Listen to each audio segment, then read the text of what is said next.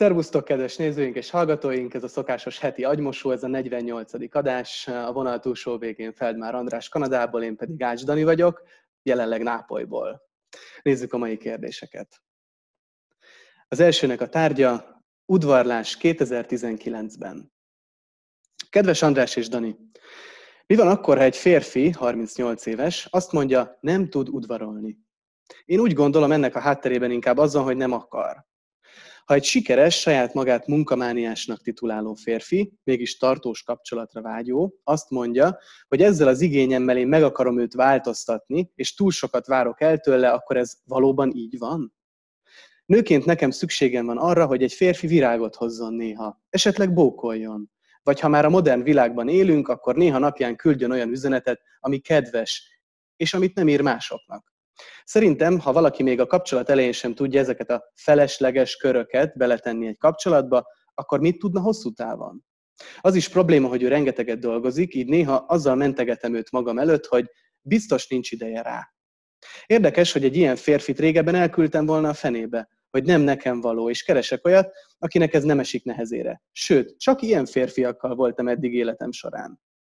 Most mégis úgy érzem, hogy szeretném megváltoztatni őt, de nem a rossz értelemben, hogy ezzel neki ártok, hanem inkább megtanítani arra, hogyan kell bánni egy nővel, hogyan kell a szeretetet kimutatni és befogadni. Én minden randira köbö viszek neki valami apróságot, amiről eszembe jutott, és szereti. Napközben is írok neki kedveset, és igyekszem a kedvében járni, hogy lássa, milyen jó érzés is ez. Mit gondoltok, folytassam ezt tovább, vagy engedjem el? Mert ha ilyen attitűdje van valakinek, akkor az ilyen is marad? Ha nem csinálja a kedvemért, mert ezzel én elvárásokat támasztok felé, akkor valóban így van, és nem is illünk össze? Sokszor mondjátok, hogy úgy kell szeretni a másikat, ahogy van. Én úgy érzem, egyébként szeretem őt, de szeretném, hogy ezeket a dolgokat ő megtegye. Akkor mégsem szerettem elég jól? Köszönöm szépen, üdv, Nóri. Na, Nóri.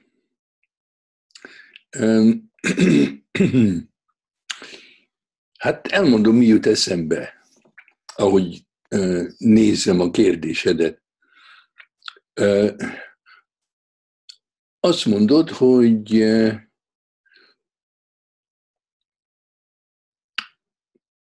nem tud udvarolni, hogy ő azt mondja, hát miért nem hiszed el neki?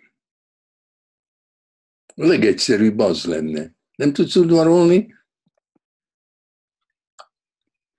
Nem fogsz udvarolni. Akkor azt kell megkérdezned magadtól, hogy kell-e neked ez a pasi, aki nem tud, vagy nem akar udvarolni. Tök mindegy. Leginkább az jutott eszembe, hogy amikor valami nem stimmel, amikor valami stressz van, vagy valami nem úgy van, ahogy az ember akarja, akkor idővesztegetés azon tökölni, hogy mi van a másikkal. Az mind fantázia. Amit, ő, amit te róla gondolsz, az mind fantázia. Nem, nem lehet egy másik embert úgy megismerni és megérteni, tulajdonképpen gyarmatosítani, mint ahogy te szeretnéd. Magadat kell megérteni. Ha ez neked fontos, hát akkor hagyd ott. Hát persze, hogy hagyd ott. Biztos van egy millió legalább férfi a földtekén, aki szívesen udvarolna neked. És még olyan módon, amit el se tudsz képzelni, aki meglepne. Lehet, hogy tulajdonképpen unatkozol, hogy ez a pasi soha nem lep meg. És miért lennék én egy hosszú távú kapcsolatban valakivel, aki nem lep meg? De hát én nem akarok azon gondolkozni, hogy én meglepjelek téged. Én úgy akarlak meglepni, ha én vagyok a pasid, hogy spontán és őszinte vagyok. Nem utasításokat vitelezek ki. Te tulajdonképpen színházat akarsz. Neked van egy színdarabod, van egy színházad, és te vagy a, a rendező. Hát ő meg nem akar, úgy tűnik, hogy nem akar, vagy nem tud a te színházadban a Bon Vivant lenni a, a főszereplő, úgy, ahogy te akarod.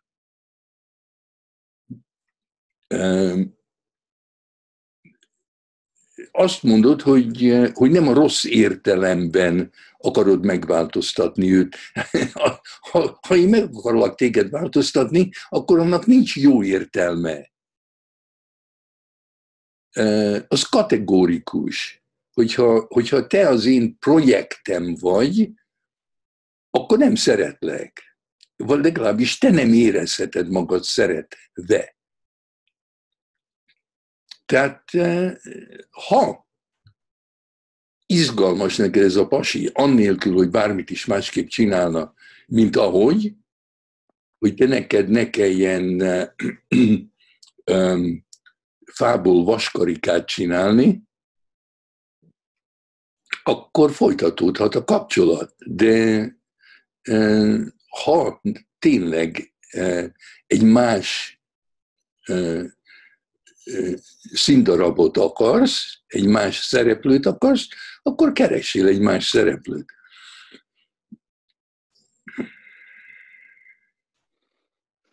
Van értelme azon gondolkodni, hogy honnan jön az, hogy valakinek eszébe jut, hogy, hogy megváltoztasson valaki más? Tehát az is állandóan eszünkbe jut, én hallom legalábbis, hogy sokaknak eszébe jut, hogy magunkat megváltoztassuk.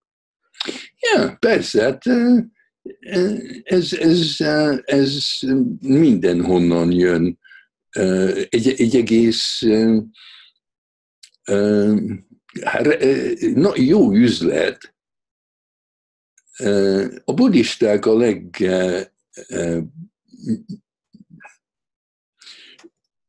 tisztábban mondják, hogy, hogy nem szabad az embernek magán gondol, dolgozni, mert, mert az nem szeretetteli. A buddhisták azt mondják, hogy szeresd magad, ismerd meg magad, és dolgozz a környezeteden, hogy kompenzáljon azért, aki te vagy.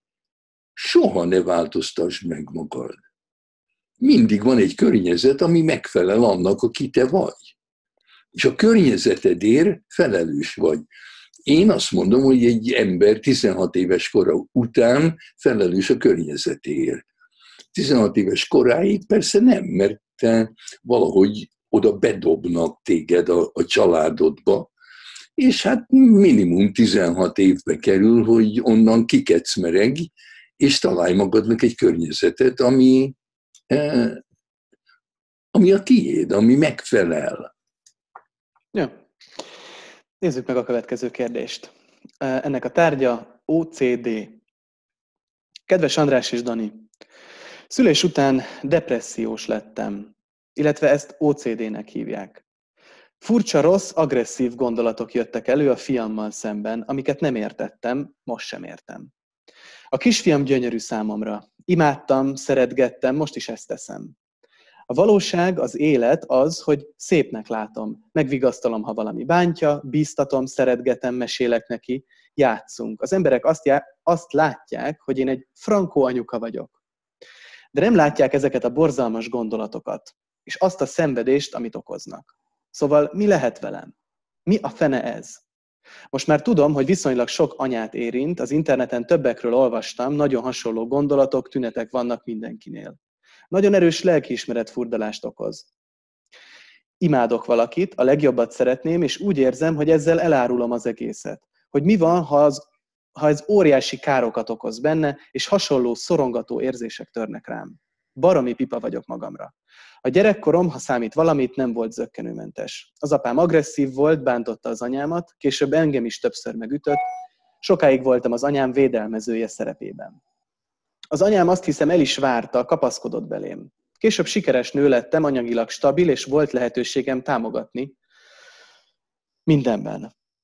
Hosszú történet, nem tudom, van-e összefüggés. A lényeg, hogy nem erre készültem. Szeretnék átlépni ezen, jó anya lenni, megölelni, biztonságot jelenteni, jól szeretni, szabadon engedni, ha annak jön el az ideje. Azt hiszem, nem tanultam meg ezeket, nem tanultam meg magamat szeretni sem, de szeretném tudni mégis. Mit tegyek? Nagyon köszi. Fruzsi. Hát Fruzsi, nem tudom, hogy katolikus vagy-e vagy nem, de leggyakrabban én katolikusoktól hallom, hogy a gondolat bűne az ugyanaz, mint a tett bűne, ami egy nagyon destruktív és őrült gondolat. Ezzel beoltani a gyerekeket, a katolikus gyerekeket, hát ez az őrület, hogy nem látod tisztán, hogy amit gondolsz, amit elképzelsz, eh, eh, amit fantáziálsz, eh, eh, annak semmi hatása nincs a világra. Tehát, hogyha én eh, ránézek a Danira, és eh, azt gondolom, hogy de jó lenne elvágni a nyakát egy éles késsel, vagy egy karddal, hogy eh, a, a fejét a jobb kezembe tartsam, és a másik kezemet megmosom abban a vérben, ami kibugyog a nyakából, akkor miért érezzek bármi bűntudatot, vagy, vagy miért gondoljam, hogy én egy rossz ember vagyok? Én tudnám a Danit bántani, el tudom képzelni, hogy hogy tudnám a Danit bántani, de nem bántom. Hát ez a definíciója a szeretetnek. Szeretem a Danit, mert én nem fogom levágni a fejét. Tehát nem tudom, hogy, hogy mind tökölsz, vagy mi zavar. Vannak olyan altató, bölcső, altató dalok, énekek, eh, ahol az anya azt énekli, hogy eh, a pici fönn van egy fa tetején, és onnan lezuhan, és összetörik. És ezt énekli gyengéden a gyereknek. Hát a gyerek nem tudja, hogy miről van szó. A gyerek nem ijed meg, mert az anyja hangjában hallja, hogy, hogy az anyja egy altatót énekel neki. Tehát nem véletlenül vannak olyan altatók, ahol a gyerek véletlenül meghal, mert minden anya gyűlöli a gyerekét. És ezt el kell fogadni. Minél közelebb vagy valakihez, annál jobban szereted is, és gyűlölöd is. És nem az egyik, vagy a másik. A mesékben például azért vannak ö, ö, rosszindulatú, ijesztő banyák, és gyönyörű, jóindulatú tündérek, mert a gyerek nem tudja először összehozni, hogy gyűlöli az anyját, és szereti az anyját. Hát az anya is gyűlölheti a gyerekét, és szeretheti a gyerekét. A fontos az, hogy a cselekedeteid és a, a, a hangnemed olyan legyen, hogy a gyerek érezze, hogy elengedheti magát, és bízhat benned, hogy te nem fogod őt bántani. Azért, mert én el tudom képzelni, hogy milyen jó lenne egy kislánnyal szexelni, az nem bánt senkit a világon. Én nem vagyok egy pederászt, egy, egy, egy pedofil, egy, egy perverz ember, azért, mert el tudom képzelni, hogy hogy lehet egy gyerekkel szexelni, azért nem szexelek egy gyerekkel, azért vagyok biztos benne, hogy ezt soha nem fogom megtenni, mert el tudom képzelni. Azok, akik ezt megteszik, azok nem gondolkoznak az ilyesmiről. Azok csak teszik. Tehát uh, uh, nyugodj meg, ha uh, karjaidban van a gyerek, és uh, imádod, és akkor egyszerre csak az jut eszedbe, hogy de jó lenne őt a falhoz vágni, hát akkor ne ijedj meg. Jó lenne, de nem fogod. És akkor tudod, hogy szereted, mert ha nem szeretnéd, akkor odavágnád. A szeretet nem azt jelenti, hogy eszedbe se jut. A szeretet csak azt jelenti, hogy nem teszed meg. Mi van ezzel az ó cé dé-vel? Nyilván ez egy címke, ez a, hogy, hogy kényszer. Ja, de hát ez nem ó cé dé és nem depresszió. Ez, ez normális emberi reakció ahhoz, hogy minden más, mint volt. Hát egy, egy, egy nő, aki szül egy gyereket, az, az meghal úgy, ahogy volt. És gondolhatja, hogy a gyerek megölte őt. De hát nem a gyerek ölte meg, hanem megváltozott a szituáció. Az, aki volt, mielőtt gyereke volt, az soha többé nem lesz. És van egy ilyen átmeneti idő, amikor az ember még már nem az, aki volt, még nem az, aki lesz, és az kellemetlen. Én szerintem ó cé dé-nek mondja a Fruzsi, mert szeretné kontrollálni, hogy ne legyenek gondolatai. De hát gondolatokat nem lehet kontrollálni, gondolatoknak csak örülni lehet, hogy jé, ilyen marhaságot tudok gondolni, hát micsoda művész az én agyam, hogy hogy lehetne megnyúzni a kisgyerekemet. Na, ettől nem kell megijedni. Ja, világos. Um, még az jutott eszembe, hogy um,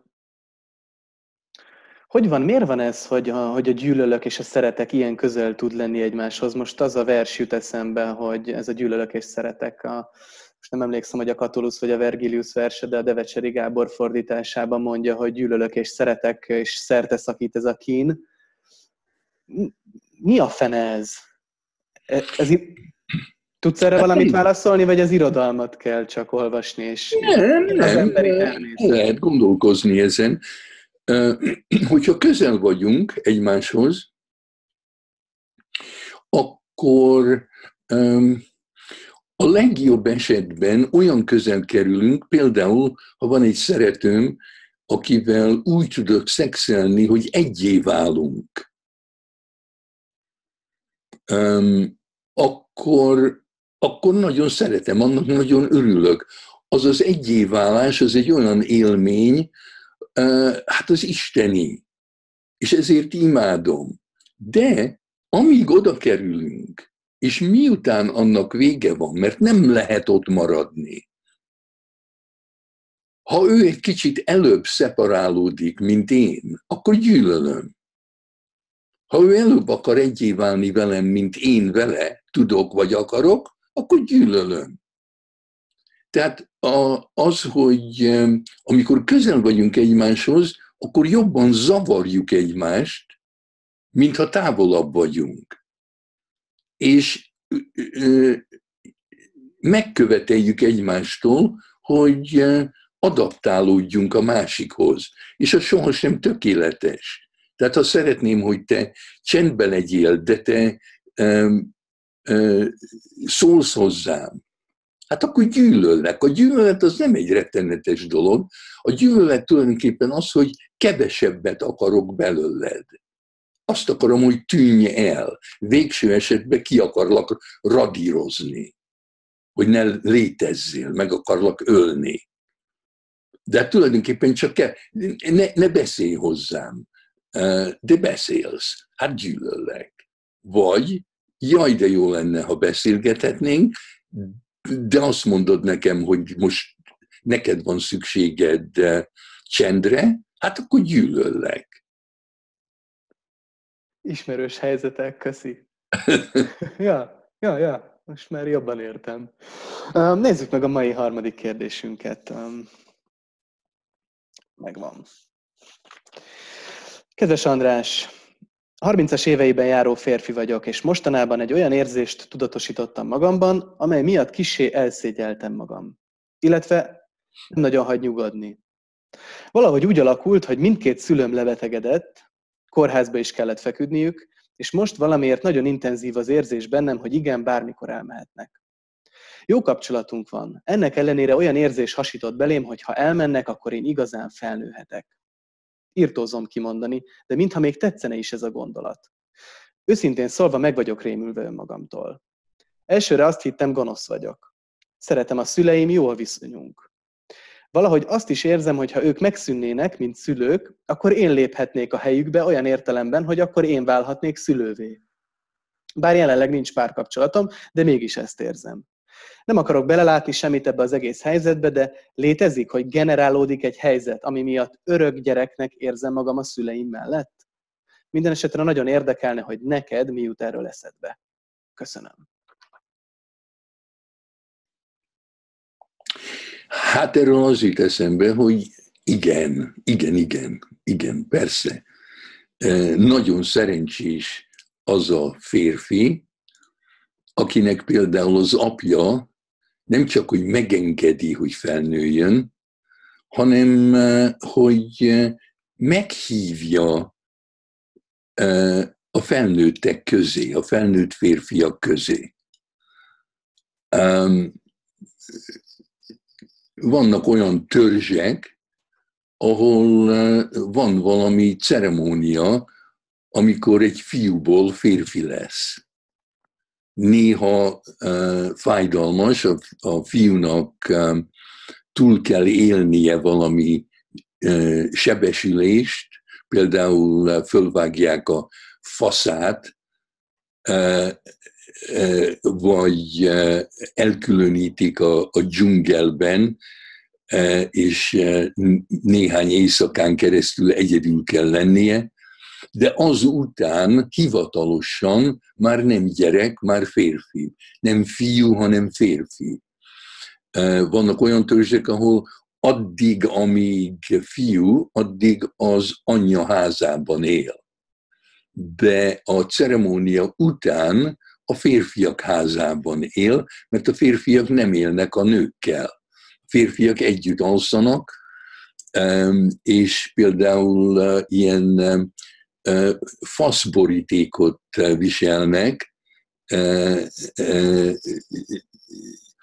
ami, ami olyan, mint egy ilyen tok, sapka, uh-huh. És elég hosszú és merev, még akkor is, hogyha a faszuk nem, és de úgy alszanak, hogy mondjuk mindegyik a jobb oldalán fekszik, és akkor minden fasz jobbra mutat, de hogyha valaki meg a bal oldalára akar menni, akkor mindegyik a bal oldalára fekszik.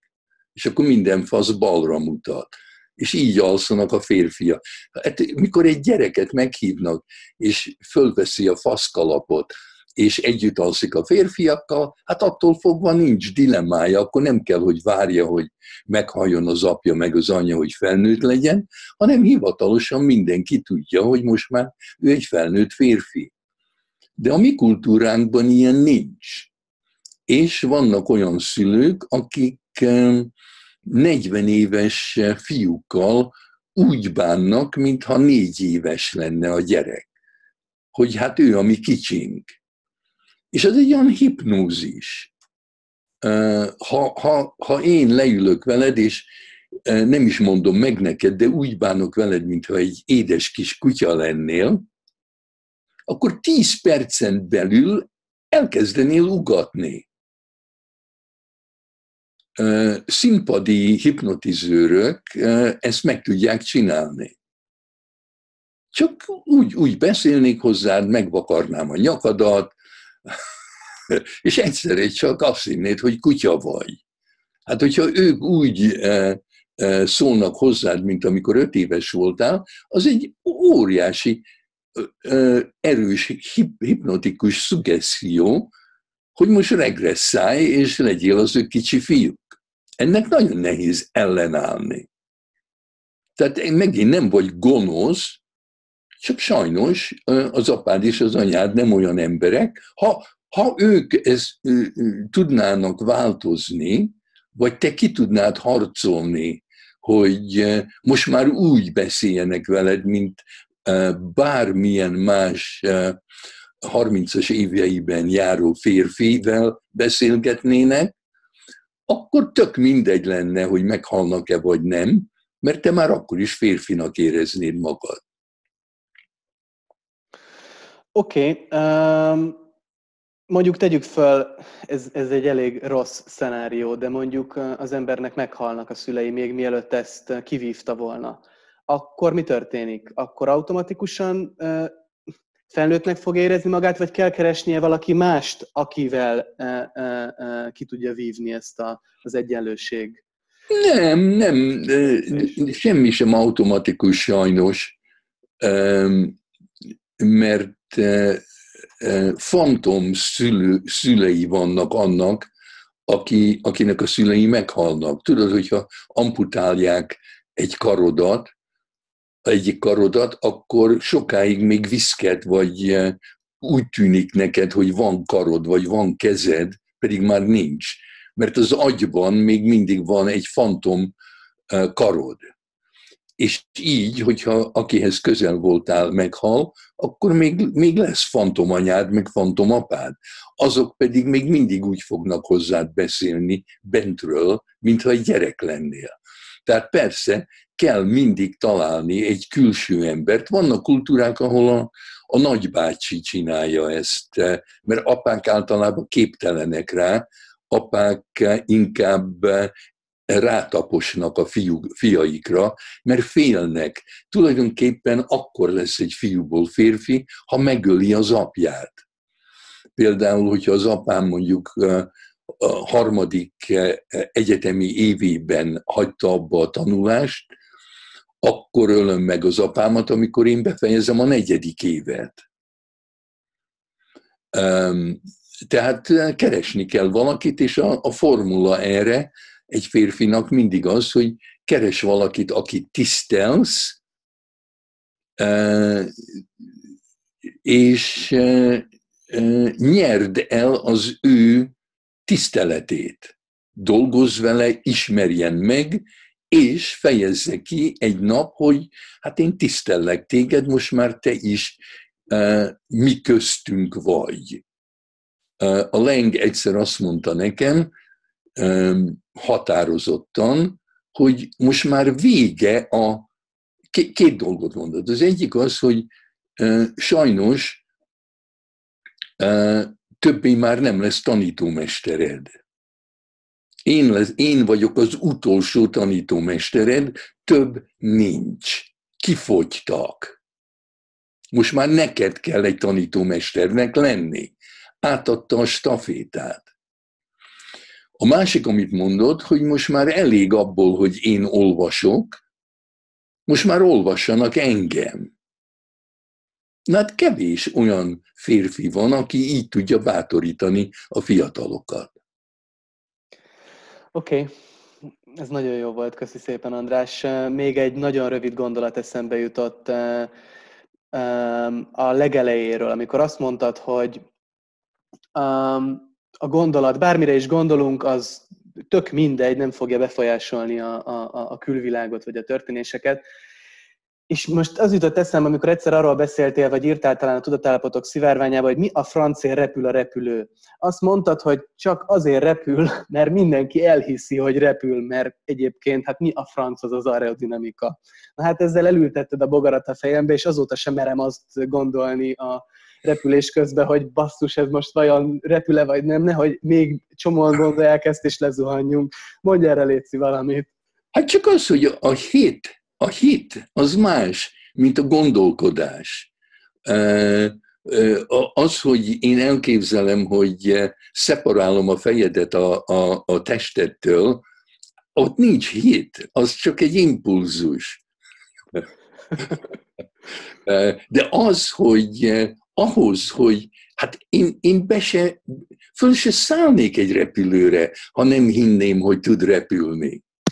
És minél többen szállnak föl, akik hiszik, annál jobban repül. Oké, okay. Köszi szépen, találkozunk legközelebb, veletek is, kedves nézőink, sziasztok!